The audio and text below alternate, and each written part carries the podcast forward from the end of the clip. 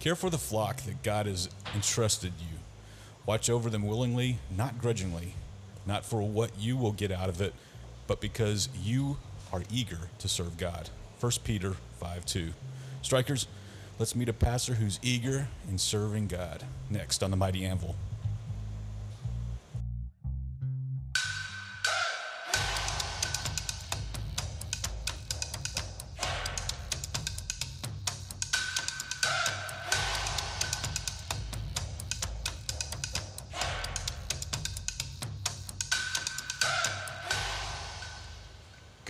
My smith. Forge me into the servant that you would have me be. Hit me hard enough to brush the scale and impurities from my life. Draw out my life to the length that you would have it. Make me tough enough to resist persecution, and temper me so that I am hard enough to withstand my temptations. Lord, as I go through life, put me back in the fire from time to time, to repair me as I get blemished with sin. And when my life is over, and the fires of life are all quenched, grant me a home with you in heaven. Amen. Amen. Amen. Alan, how are you doing? I'm doing good. Yeah, it's got it's not early morning for us. It is not early morning, It's just a- finally. it's just we got the sun's going down instead of coming up. It's It kind is. of different for us. Yeah. But what do we got on the brushing? So for the brushing, it. Oh, yes. Yeah, I forgot. He's uh, a number one on the brushing. Special guest here. Two special guests. So Hey, you've been you've you've led this podcast before, so come on, come I on. gotta I gotta brush off the cobwebs. not the Strikers, we got Dan with us today, not, so not the slag. So uh, big things happening at, at Rock Creek Church.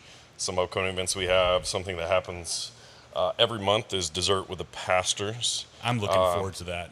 I'm, I'm I put it on the schedule now. You you can come get some uh, apple pie or uh, some type of other tasty dessert and sit and talk to uh, the pastoral team and learn a little bit more about the church and the vision and mission that's there and understand um, kind of the purpose which it resides under. Uh, the other big thing, this is for the ladies who Hey. listen to the podcast. We love the ladies. night. September 30th is the women's retreat for Rock Creek. So uh, you can check that out at rockcreektx.church and find out more information there. And then the big one is the student fall, the students fall retreat, which is October 17th. And again, you can find more information for that on the website. Right on. What else we got going on? At ELC, we have the September 11th. Hey, watch me. At ELC, we have the September 11th blood drive. Also on, on September 11th at ELC, we have the food pantry. And my personal favorite has always been the Warrior Nights. September 17th at ELC. We are just you dropping stuff out know. over I don't know. I don't know This- what's going on. we do a lot better at 5 a.m. This is coming back. This is coming back to morning Yeah. time. No, I'm just kidding. And Grace Point Family Church, September 4th, we have Bring the Light Ministries, where we'll head down to downtown Dallas to feed the homeless. September 13th, we have new small groups and Bible studies starting. And September 11th, or sorry, September 13th, we also have, uh, Oh, I'm sorry. actually, that's a double. That's it is. It is. Well, it is a typo, but uh, what it is is financial peace. Financial peace, yes. yes, Financial Peace University. How is your uh, oil station slash hangout spot coming Grace along? Place is amazing. So it is our permanent food bank in Anna, Texas. It is open three days a week and Saturday. I believe Saturday is open from nine to noon. Um, they have amazing coffee. They have these giant cinnamon rolls that will put Cinnabon to shame. Just gonna put that out there now. Cinnamon. I remember I told Pastor Dave that I was going to make him something to hang up, like a piece of art out of Okay. wood. All right. So it's a cool spot. Uh, I was gonna say like, subscribe. Yeah, I was push gonna it say. out. Last but not least, um, if you have questions or comments, feel free to email us at mightyanvilpodcast at gmail.com.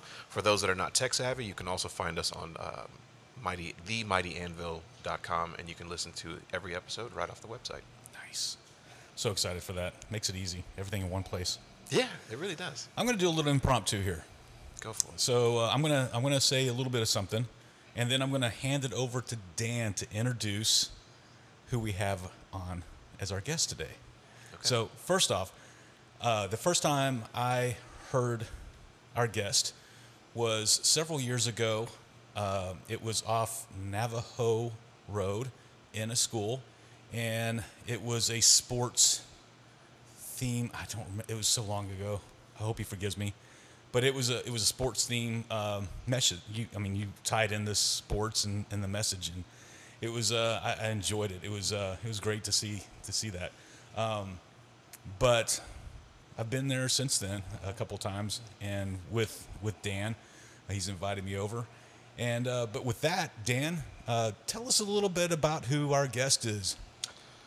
Uh, our guest is a, I guess, a recent addition to to my life, and is somewhat of, I think, a beacon of hope for for Prosper. And so, he uh, he has an incredible passion for ministry. He has a just a great way of breaking down the Word of God for people to understand it, and because of what the church is centered on for people to come and meet and follow Jesus, that um, that's the foundation on the rock that is Rock Creek. So, with that, uh, introducing Pastor Brad Wilkerson to the podcast. Yeah. Welcome, Thank Pastor. Hey, thanks for having me, guys. Right on. How are you doing today? I'm doing good. Y'all are way too kind. Oh no way. We've we've we've sat in your uh, in the sanctuary before, so thank those are absolutely uh, that was an understatement there. We also had some requests from Facebook. Somebody, somebody had a couple people had requested, like, "Hey, you guys need to have Pastor Brad Wilkerson on." Oh wow. Yeah. So we're like, "Yeah, I'm honored. We'll work on it." Um, so yeah, I don't know. I mean, it was it was off in Navajo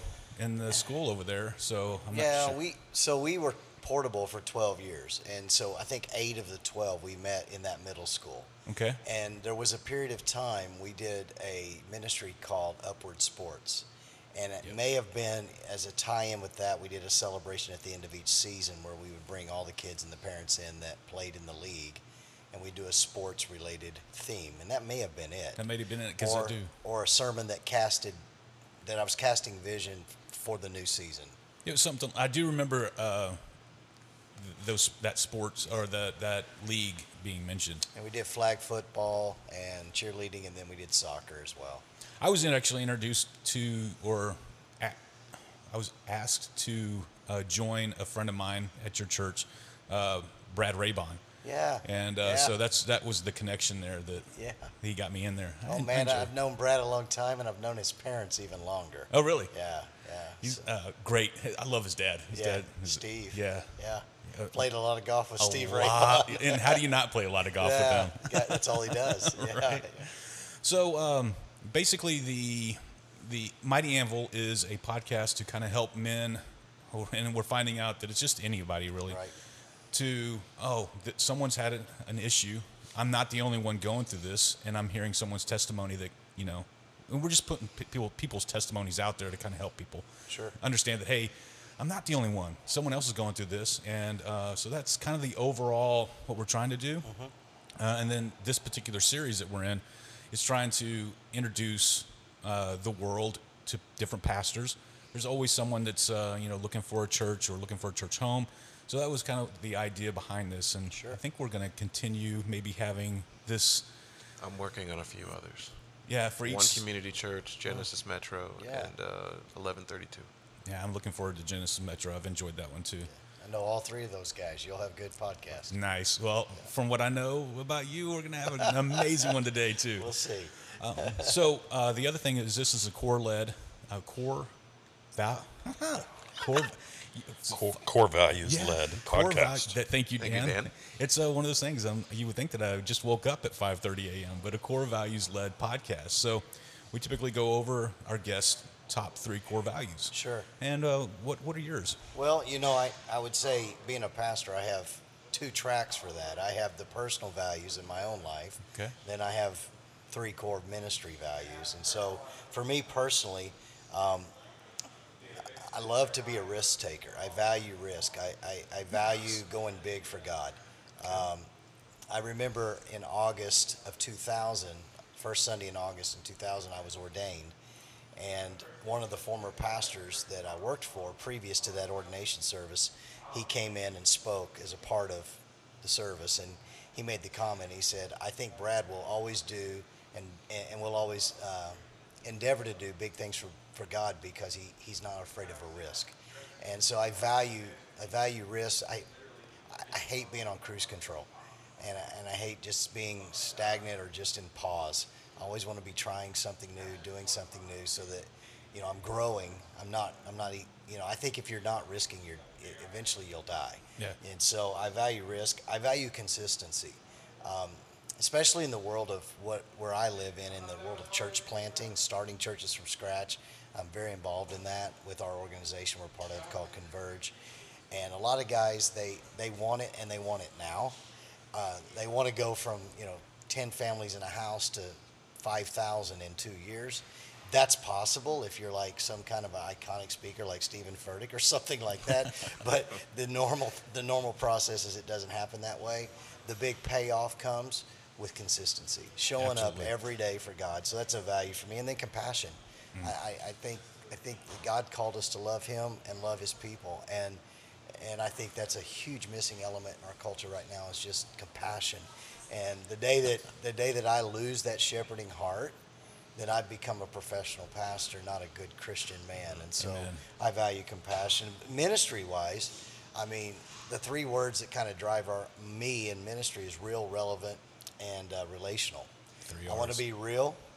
I don't want to be something you see on the stage on Sunday and then you don't see me through the week or, or you, you know, you can't put flesh around it. Uh, I want to be real, authentic, and then relevant is I want to speak to today's topics, but I want to speak to it from a biblical perspective. I want to bring Jesus into every conversation. That's and, good. And, and then relational.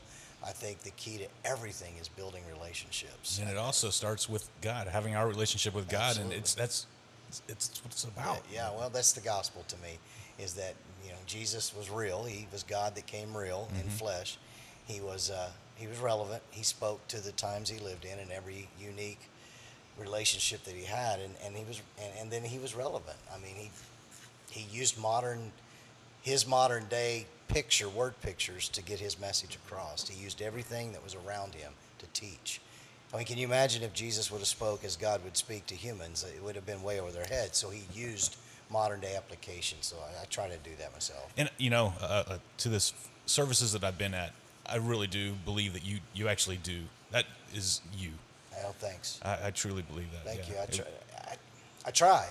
Um, every once in a while, I'll you know I'll slip out of it, and, and my wife is the Holy Spirit has many names. I know in people's lives. In my house, it's the name is Sarah, and a lot of times, and she'll remind me many a times, hey, um, I thought I thought today was great, but I thought you. could have been even more real if you'd have shared this or shared that. So I try to use my personal life, my kids, they, they love that. Uh, tell stories with my kids and things we've experienced as a couple, being married 32 years, raising two kids, and nice. I think I think that's the key because if you can speak to your real life events, it helps people to relate to you. Absolutely. Yeah. Absolutely.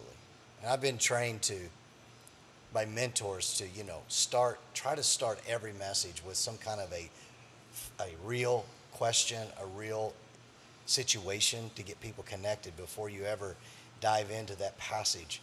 Connect them with something real, and then you've got them. And then you dive into what God would say about that. So, real quick, being married 32 years, Yes. I'm, I'm newly married. I've been married a little over a year. twice to the same woman, Twice to the same and woman. never divorced. There was a Long story There, was a COVID marriage, and then there was a celebration. But Ah, yes. Yes. yes. what's the secret? How do you make it last? Uh, grace. Oh, Grace. amen to that. not just not just receiving grace, but being willing to always give it. And and I'll say she's had to give a lot more than I have over 32 years. But but I think it's grace, and then I think it's having the same vision. I think compatible visions, going on, going the same direction. Yeah. Um, you know, like I think my my wife, if if my wife if my wife didn't have a God call on her life for ministry as well, we'd be in trouble because, she, man, I'm all in with it. And there's been times I've had to go and, and I've had to go all in, and I've I've been out of pocket for f- three or four days with time with her, and she understands that. She so it's not just grace to forgive you of something when you mess up, but it's it's the grace just to live in the daily grind of ministry of life, and. Um, I, I, I will say straight up, I've just been blessed with an amazing wife. And so that it's 32 years because she stayed. let's, let's just be honest, because she stayed. And we're high school sweethearts. So we've been together 37 years, Okay. married 32. So um, it's just it's a match that God put together, knowing what He was going to do many years later. And if you'd have told her when she was 17, you'll be a pastor's wife someday, she would have said, "What?" This guy? Yeah, if you'd have told if you'd have told me at 17 I was going to be a pastor, I'd say, "What?" But He was preparing us Right. all through the way. Yeah. Nice. You know, I, I can't agree. I can't dis. I can't agree more than what you just said because uh, it was funny that I sent him a text on Sunday about me feeling like uh, an ox with my wife and a farmer trying to plow a field, and and her and I are just trying to go two different ways. Yes. So uh, the, in in that, you know, it's just one of those things. I it, yeah, I'm sorry. I got it. It's been a, a thing on me the past couple of days about uh, you know leading my family in, in a certain way, and then things go. So we will derail off that one. Sorry So- about that. So can, I, can I just say something to that yeah. though? It it has to be there has to be unity in direction in a, in a marriage. It, it, I see so many couples who are in love because they physically fell in love and they then heart fell in love, but as the years pass on, they start going different directions. And I think it's very, very important to communicate clearly what God is doing in each other's lives and talk about those things. And, and so that you are moving the same direction. Sarah and I have not always been on the same page about things. I've done stuff in ministry where she was like, I wouldn't do that. And she had the right discernment, but I went ahead and went did something that she advised not to do. And most of the time she was right. But we're men and we get driven and we get, we're goal oriented and, and, and we're finish line and touchdown oriented, you know, the goal line. And, and most of the time I find my wife is the one that comes around and says, you're missing the joy in the game or the mm. journey. Mm. And so you're, you're so, you're so focused on the end game that you're missing even playing the game. And she's such a good compliment to that. So I'll say this, I don't think we're supposed to compete against each other. We're supposed to complete each other. And, amen. and so, and that's a challenge sometimes. Yeah. So I was going to say, success in anything is not based on what you do occasionally. It's what you do consistently. So whether that be your marriage or anything else, uh, ministry or anything else, it's the same manner that you shouldn't expect success from a single message or a single instance in your marriage. And talking about this, uh, my wife and I celebrated our 10 year and we sat down for dinner. I said, um, we need to get to know each other. And it was an interesting perspective. She's like, What do you mean we don't know each other after 10 years? I said, Well, you're not the person I married. We've changed a lot in 10 years.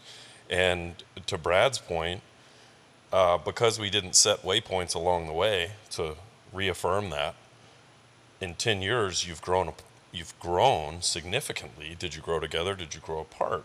So we've committed since that day to ask questions from generalities that have just been missed because of focus on the game and not focus on the joy of just being married. Because you will arrive at 30 years. Whether you arrive there together is another manner in the story. I mean, we literally went to the simplest point of like, what's your favorite cereal? They're like dating level questions. Fruity Pebbles.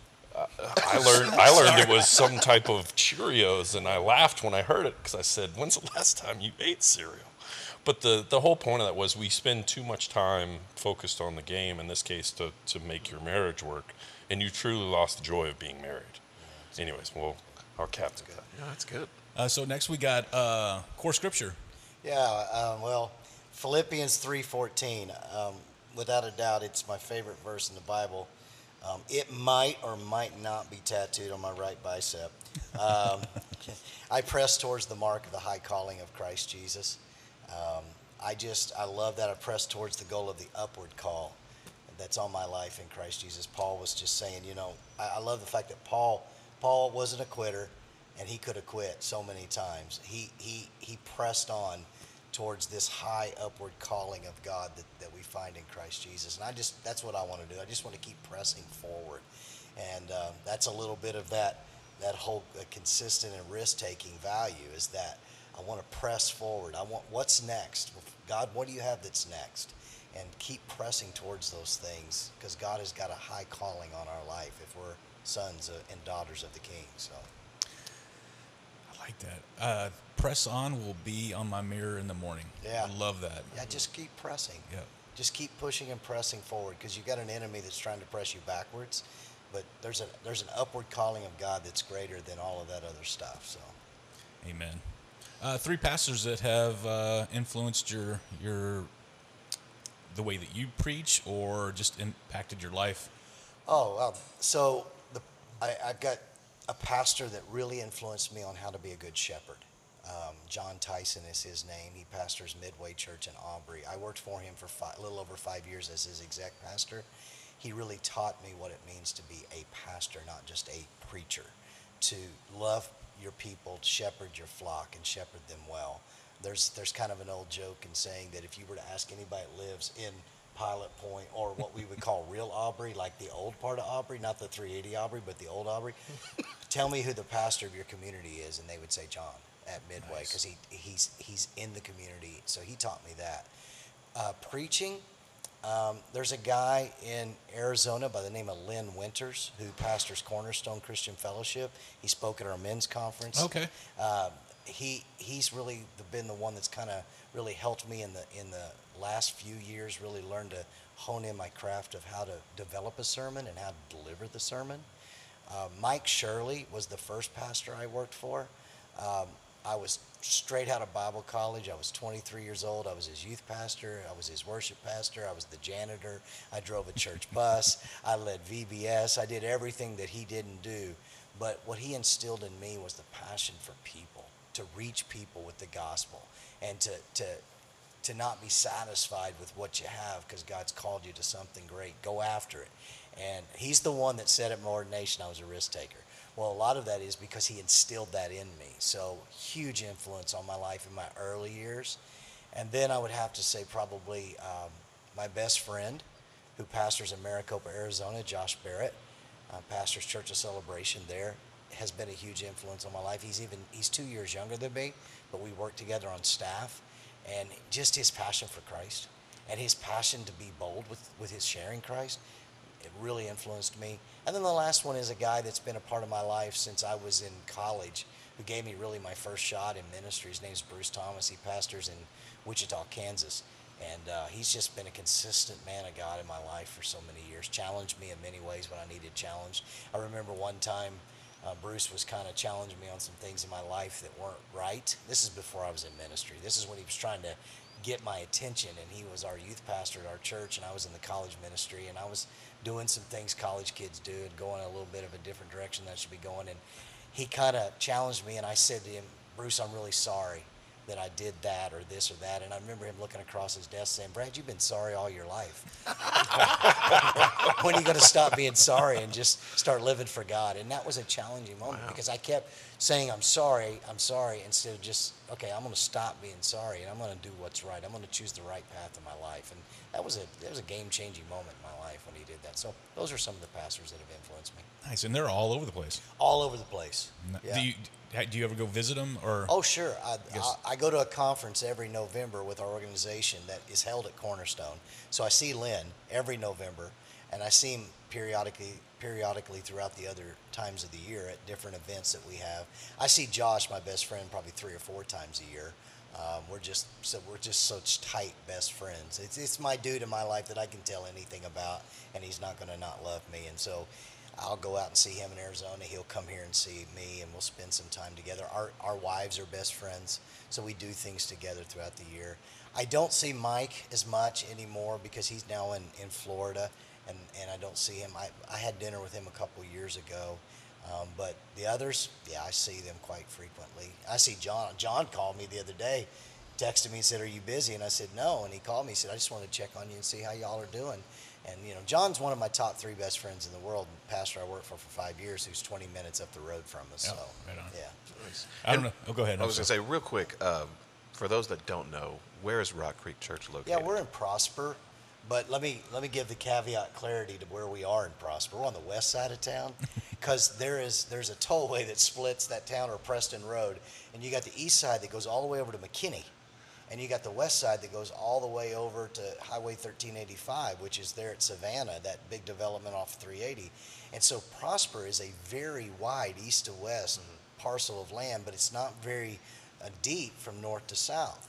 And so it's south is Frisco, north is Celina. And so the west side of town is the, is the side that's developing.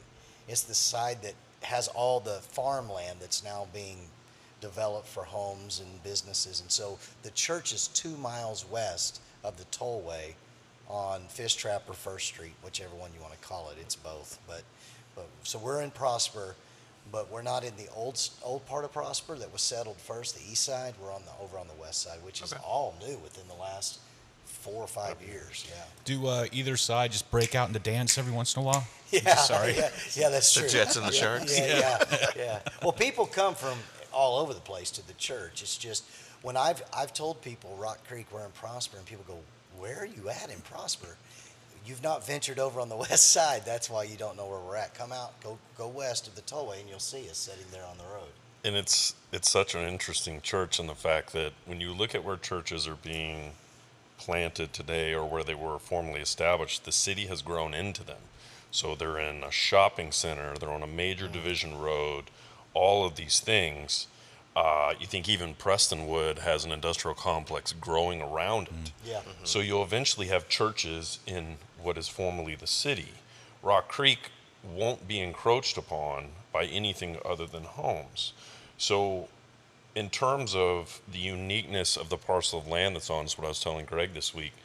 Um, where it's settled in the foundational rock and where it's at is meant to be different because the city is only it's it's a church within a community of homes. Yeah, it's in a residential area. Yeah. That doesn't happen that often No, it anymore. really doesn't, so yeah. You have a church focused on meeting and following Jesus that's embedded in a 3,600 home, multiple subdivision area. So it's a church for for families and people to come to that doesn't feel like you're part of the industrial complex. Forty-two percent of our congregation is under the age of fifth grade. That's that's not a joke. Wow. Say that again. Forty-two percent of our congregation on a Sunday morning. If we two weeks ago we had fifteen hundred and seventy-six. Forty-two percent of them are under the age of fifth grade. No way. Wow. The rest of them are their moms and dads. Wow. So we're just filled with young families that live around the thirty-acre piece of land that we have for our future growth. And, and so we're. I had people. I had real estate people just tell me, "Don't buy that land. That's not a good spot for a church. You want to be out on three eighty. You want to be closer to 380. To them, I said, I don't want my people trying to get out on 380 on Right. Sunday. I want to be off of 380. Yeah. And so when we bought the land, we did studies and we saw aerial photos of what was coming around us. And we saw all the residential development, Star Trail, Windsong Ranch, uh, um, Parks of Legacy, Artesia, all these. And we're like, that's where we want to be, smack dab in the middle of all of that. I got a question about that when we get back. But hey, guys, let's uh, strikers. Let's go uh, take a break and pay for some bills, and uh, we'll be right back. This episode of the Mighty Anvil podcast is brought to you by our partners at A Superior Lawn. Superior service is no longer common. We exist to change that. From basic lawn care maintenance to landscape services and more. We deliver comprehensive service with excellence from the first service and every service to the 380 corridor. Call 214 302 7783 for your free estimate today. Got grass growing in your tree beds? Weeds infiltrating your flower beds? Call A Superior Lawn today. I mean, let's face it, this summer's been hot and busy. Who even has the desire or the time to mow a lawn? Stay inside, enjoy your summer, while my friends over at A Superior Lawn restore your green oasis. Call 214 302 7783 today. And we're back with Pastor Brad Wilkerson. Having fun.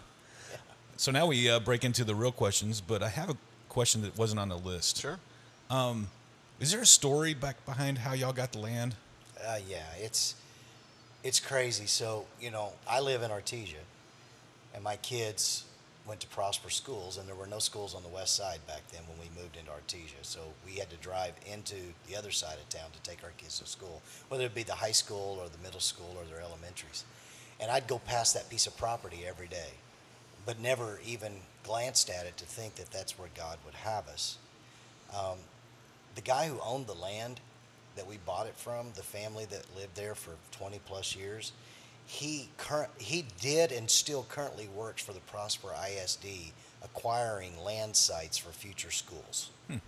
And so he had a connection knowing um, all the all the churches that were meeting in Prosper ISD schools. And so he wanted to sell his land to a church because they had been part of a church in Prosper for many years. They had helped with the youth ministry when their kids were growing up. They had bonfires and hay rides on that land. Kids had given their life to Jesus on that land. And so Johnny and Kathy wanted that land to be used for the kingdom of God. And so he put a packet together and mailed it to every one of those churches that were meeting in the schools that my land is for sale and I want to send it sell it to a church. Well, there was a guy that had a brand new startup church in Prosper. His name was Sam Pedigo. And he reached out to Johnny and said, "Hey, look, I I can't even touch your land. I only have like 30 people right now, but I know a guy that you need to contact that might be a good a good prospect for buying your land." And that was me.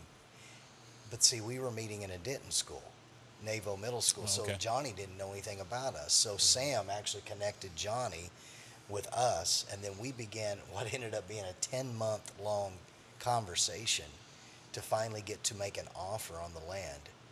And he was he worked with us and allowed us to buy a piece of it at first, and then take the rest of it down in a five year period.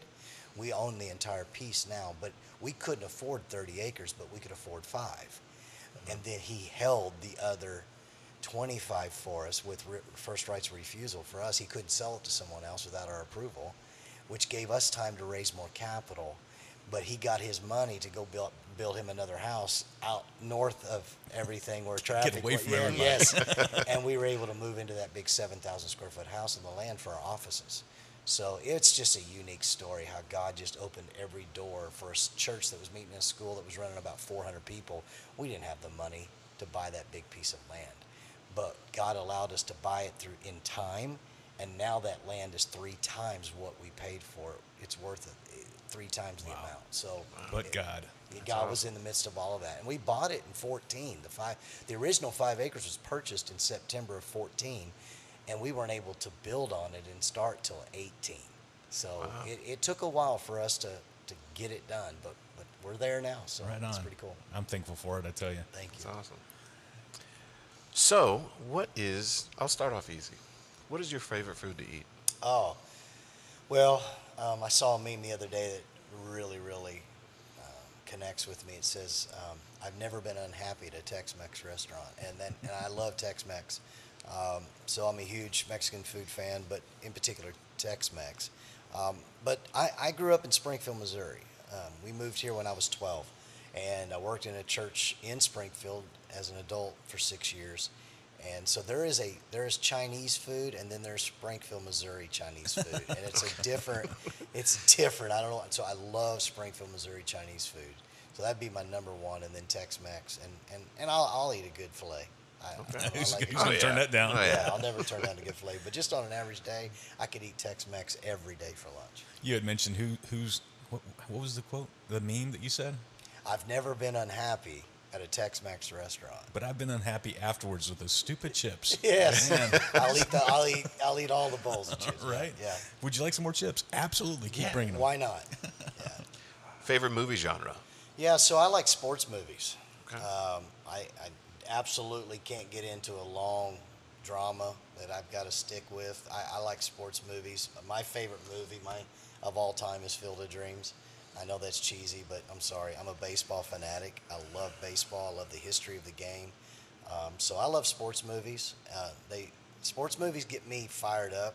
I get emo- I, I I still get emotional watching Miracle at the end. You know when we win the hockey game, and I get emotional. I, I I've seen Field of Dreams no less than 50 times, and every time at the end when he says, "Dad, do you want to have a catch?" I cry buckets. Nice. I'm so thankful that. Yes. I can't tell you. My eyes sweat all the Oh, time, man. I It's just- buckets at the end.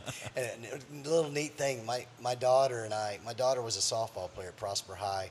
She played one year at Ouachita Baptist University, so we were softball parents for many years. And so um, she's going to be getting married in 2022. And Nice. uh, we have, you know, we're going to do something at the reception that you don't see much. So, you know, most of the time the, the, the father of the bride and the, and the bride, his daughter, have a dance. We're, gonna, we're not going to have a dance. We're going to have a catch. Do I need to cut that out so she doesn't catch it? Uh, Or does she, she know? knows. Okay. She knows. Okay. All right. Yeah, she I knows. didn't We're gonna, ruin we're the gonna surprise. throw the softball at the reception rather than dancing because Nice. neither one of us can dance. I found out that I couldn't dance at your wedding, so thank you for that. You're welcome. so I like sports movies. Uh, can I rec- okay? Um, I want to recommend something. I'm looking at both of y'all that haven't done this yet. I'm not watching Ted Lasso. Oh, You All right. can ask Pastor to watch it. I've heard it's a great. I haven't great seen show. it, but Okay, just to kind of because you are a pastor, and I feel like it's my duty to warn you. There is some cussing, well, sure. but uh, Ted Lasso is probably the most feel-good sitcom show. It's on uh, Apple TV, and I'm surprised they're not giving me money for as much as I push this.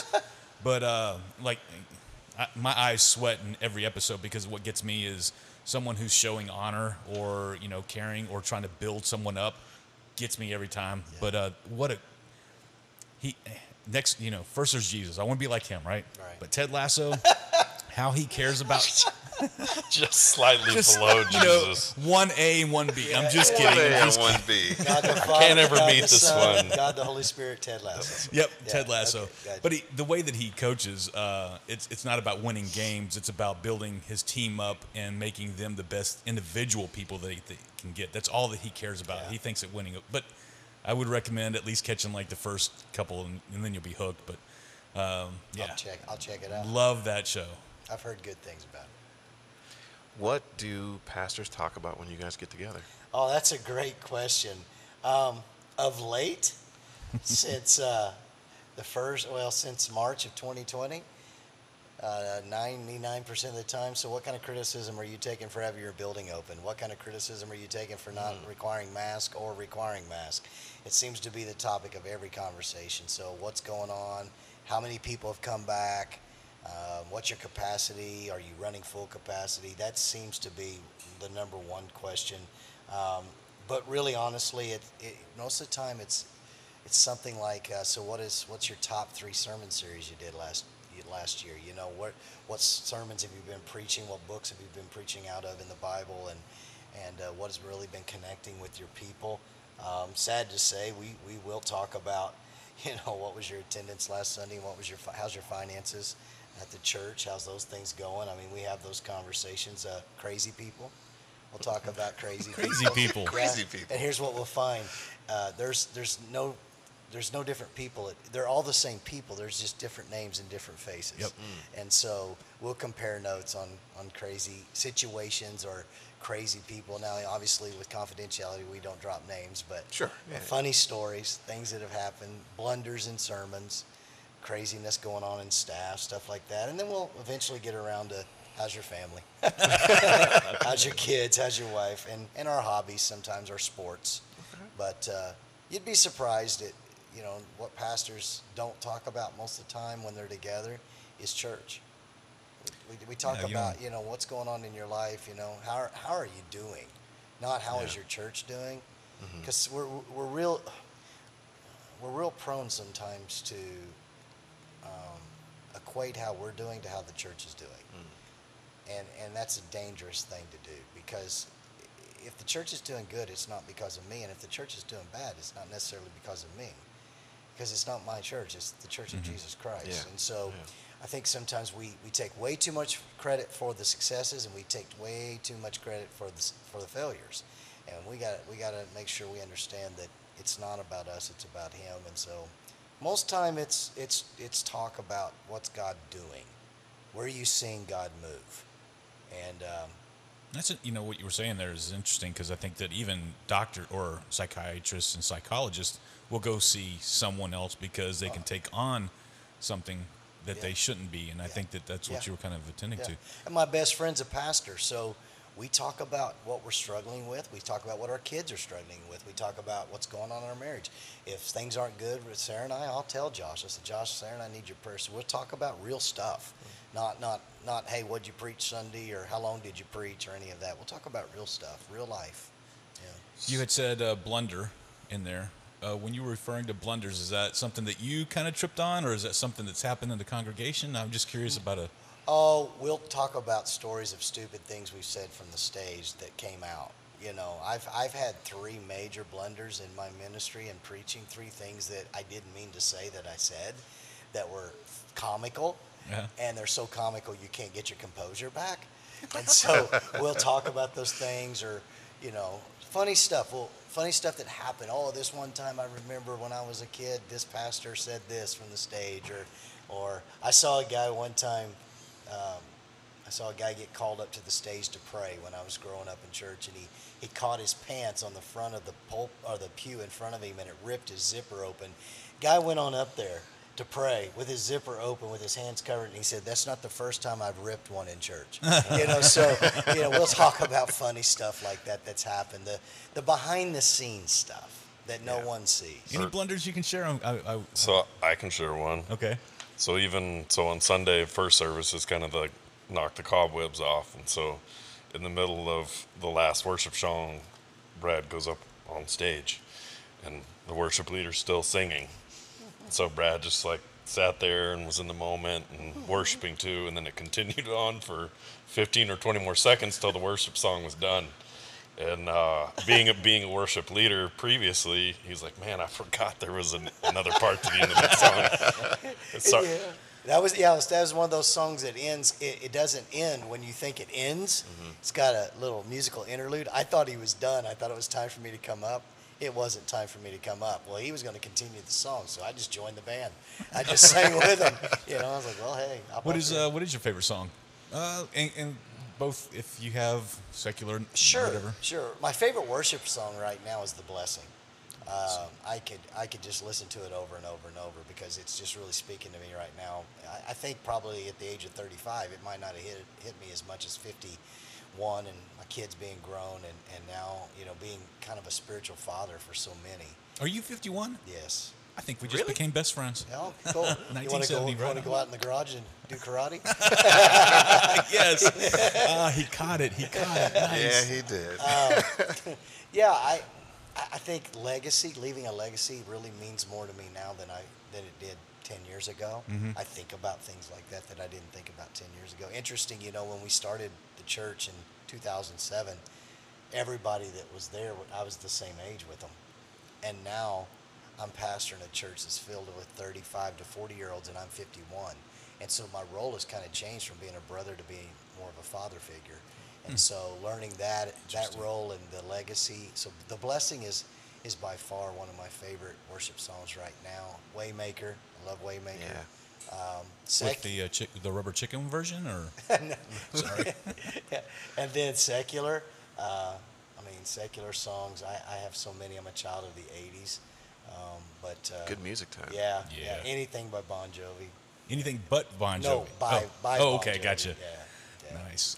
Yeah. w- w- never mind. We won't go with the name of the album. Anyway. yeah, yeah.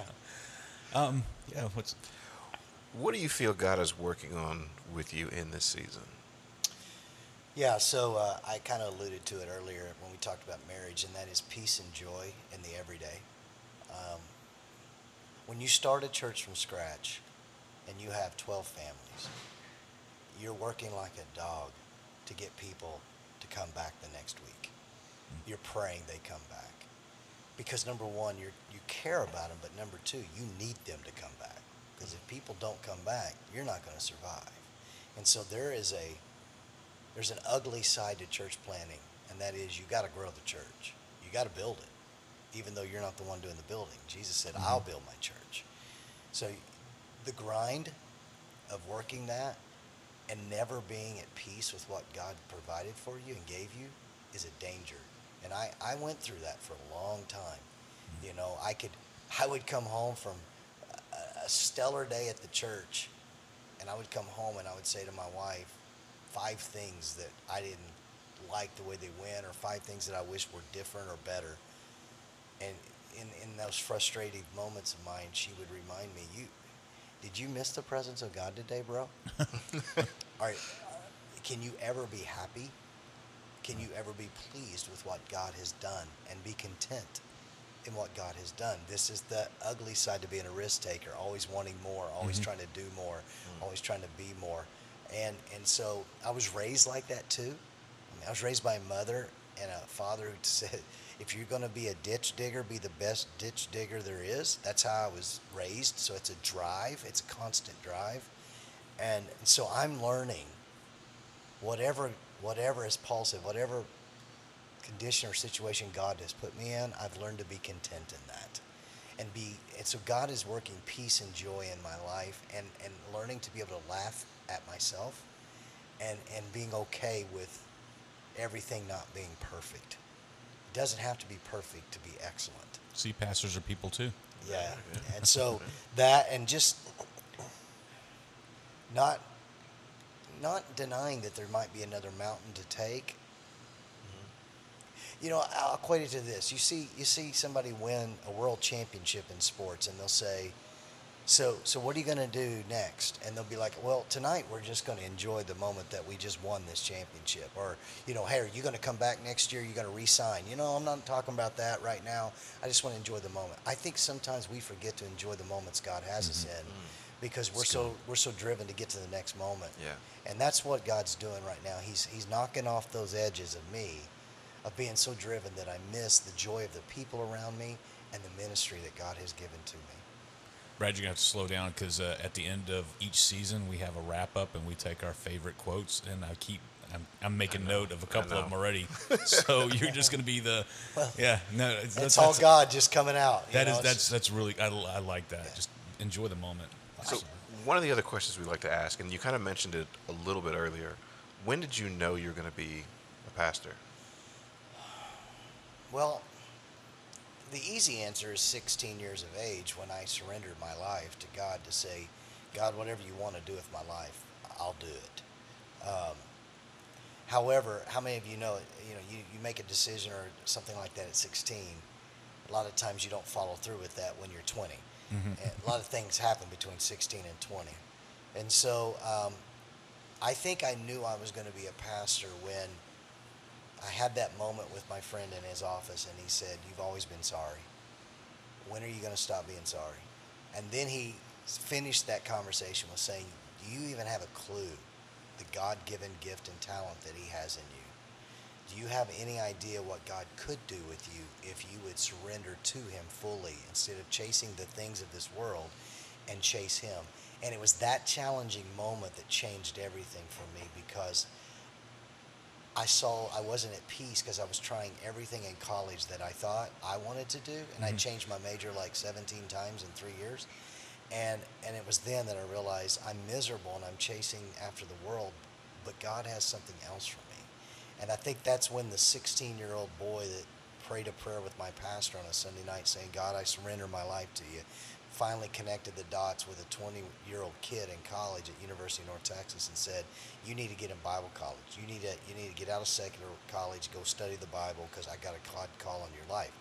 And then when I went in ministry, I just, I was a, I wasn't the pastor. I was just one of the staff pastors. Mm-hmm. And so I was like, whatever I need to do, God, I'll do. I have a gift in music vocally. So I sang and I led worship for 15 years.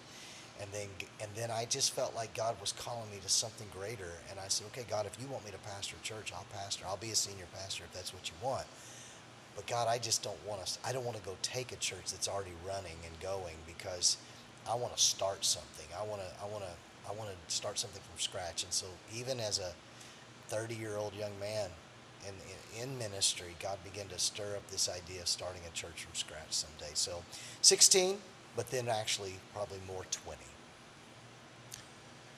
One of uh, obviously there after reading your the website for the church, uh, noticing that people are important to you. What what's what ministry? When I say that, like uh, homeless, uh, what which where's your heart for the most? I know that's a weird question, but Yeah. Um, I'm gonna I'm gonna be twofold there. I, I have a huge, huge heart and a huge uh, passion for church planting, starting new churches. okay, Um, I, I think that with the amount of churches that are closing in our country every day, we've got to be we got to be starting many many more. And there's no there's no shortage of people in, in in the Dallas Fort Worth area, but in other parts of the country, we need more churches. The other reason why we need new churches is because more people come to Christ in a new church than they do in an older established church. So we, Really? we need to be starting churches. And I'm a part of an organization that believes in starting and strengthening churches. And so I'm a part of an organization. We're trying to, we're trying to start 312 churches in the next five years in the continental United States. And, and Texas is trying to be 10 of those 312. And I lead that charge for our organization. So I'm very passionate about church planting and pastors starting churches. But beyond that, the next generation. Amen. I am so passionate about young adults and teenagers because number one, if we're not reaching them, our church will die. If we're not, you know, they're not the future of the church. They are the church, and Yeah. they're not like, well, someday you can lead. We got teenagers serving all over our church. Uh, some of the sharpest people in our church are our young adults, single young adults. And I have a huge passion that if we don't reach the next generation, we don't instill in them godly values, scripturally godly values, we're not just going to lose the church, we're going to lose our nation. And so I'm so passionate about the next gen. And uh, we, we're all in with our next gen. We got a next gen pastor that is could go pastor a church running 3,000 right now. And I'm just praying God keeps him with us as long as he can because he is a rock star for God. And, and I fully, I fully believe that we're going to see an impact 5, 10, 15 years down the road in our church because we're reaching the next gen right now. So, something that we'll probably touch on that. Uh, I think it was your grandma that had the statement for if you if you base the church on the fact that you want people to meet and follow Jesus. So those are the people you're after, not the 99, but the one, the one in every situation. So that the day that they meet God, they don't say, "Nice to meet you." They say, "Good to see you again." Yeah. so that they don't go their life not knowing him. So it's the people who don't truly know him because their pursuit has not been meeting and following Jesus. It may have just been going to church or as a part of an activity. But it was the greatest visual clarity when you when you said that quote that I thought, how remarkable would that be that you don't wait to to go to heaven. Heaven is something you create on earth. And when you meet Jesus, it's like meeting a friend. Hmm. So, to me, that's the when he's talking about people, it's instilling that mindset in youth, middle age, all the way up into the seniors. So, that's my perspective on what he does. What do you like to do in your free time? Uh, well, my, my number one hobby is golf. I love to play golf. I don't so like you to. and Steve actually hit it off real well then. Huh? yes, yes. Uh, I don't like to play golf in the heat, but um, I love golf. I, I love to fish. Um, I'll go hunting if guys want to go hunting. I have no idea what I'm doing, but I'll go just to hang out with the guys uh, that invite me from the church. Um, and, and and this may seem sappy, but I really I love hanging out with my wife.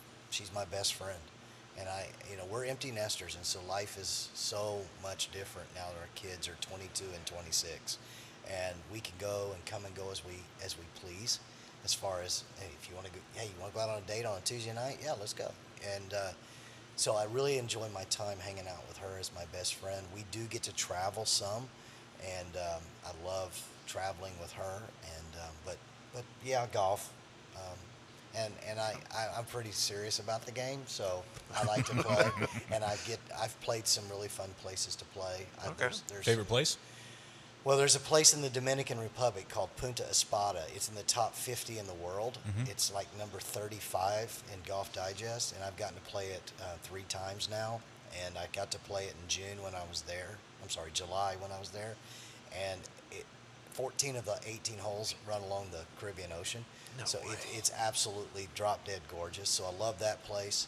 Um, there's a lot of wonderful courses um, in uh, the Ozarks, where where I'm from, Missouri, and so I love playing those down the Branson, Missouri area. Some of the big courses down there, and then um, I've gotten to play a couple times in Palm Springs, and those courses are great. So, but yeah, I.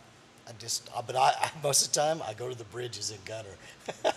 So you're looking forward to the uh, PGA thing that they're building over Absolutely, here? I, I would love to be able to play over there. It's probably probably going to have to make a little bit more than I'm making to The afford green, to play over the there. green fees is the problem. I know. Yeah. Yeah. And I love playing Gentle Creek and Prosper when I get to play with a member there. That's a great golf course. Is it? They're, they're in our town, but I'm not obviously not a member there. So Oh, you have to be okay. yeah, it's private. So. Uh, favorite uh, public that's in the area. Like my daughter played golf, and I'd like to go take her And a couple Oh yeah, weeks. we run up to Gunter to the bridges. Okay. And then Frisco Lakes is another place we run to that's think she close. she hates that one. Yeah, it's close.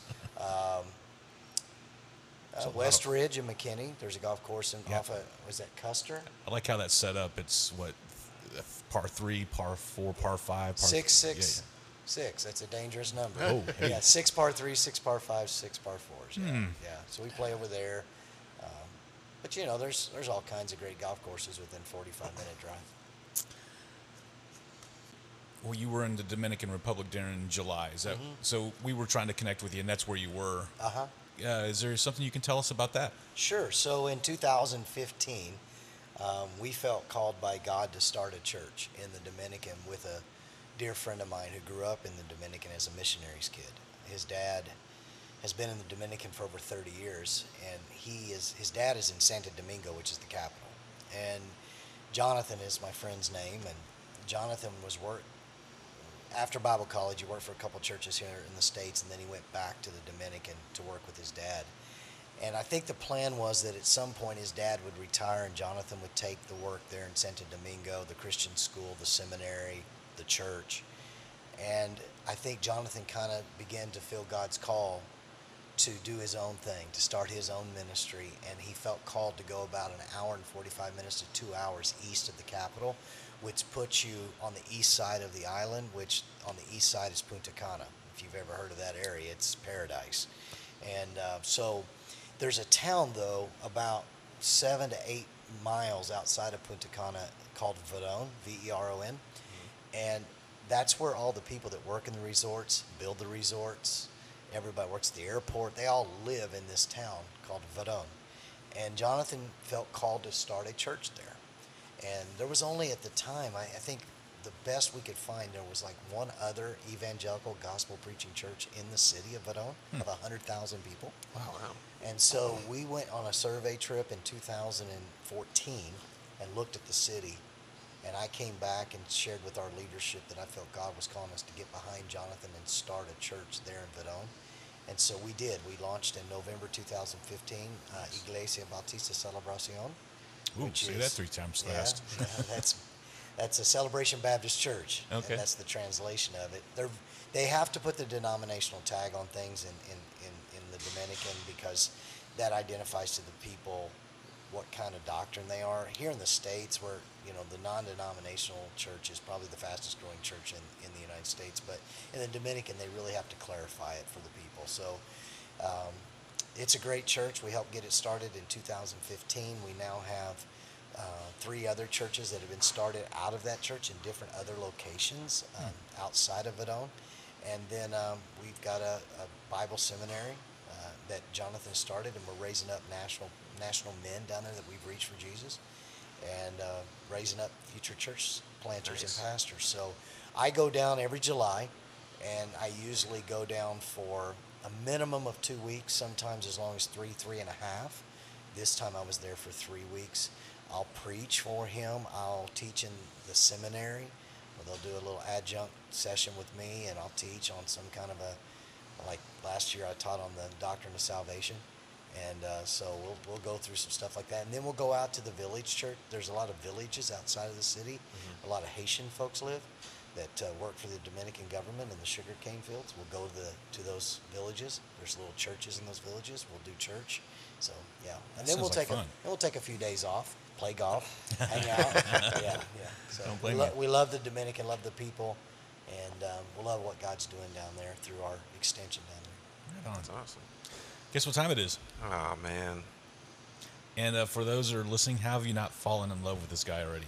I don't know. I, this is Brad. this it's is been a pleasure Thanks. meeting you. Yeah. Thank you. and getting to spend the time with you. It's been a joy. One of our tra- uh, traditions uh, here is to have our guests pray us out, and uh, if you would do us the honor. Absolutely. God, we just thank you for the opportunity we have each and every day to be light in darkness. God, that you've called us to to shine brightly for you. We are not the light you are, but you shine in us. And so, God, we know that we uh, we have a difference to make. We know we have influencing to do, and, and you've given us that ability through the power of the Holy Spirit. So, God, I hope that through this podcast, we've just been able to do that, that somehow, some way, something that's been said or shared has been a light to someone, has been an encouragement to them, that would help them maybe not only get through the day of listening to the podcast, but the days after. Lord, bless this ministry of this podcast. And Lord, bless those that have listened to it, have heard it, and may what we have shared, may it be used for your kingdom and glory. We've, we've desired that, that it brought you glory and not us. Thank you for the opportunity to be with this group of great guys and to be on the Mighty Anvil. In Jesus' name, amen. Amen. Amen. Strikers, uh, until next week.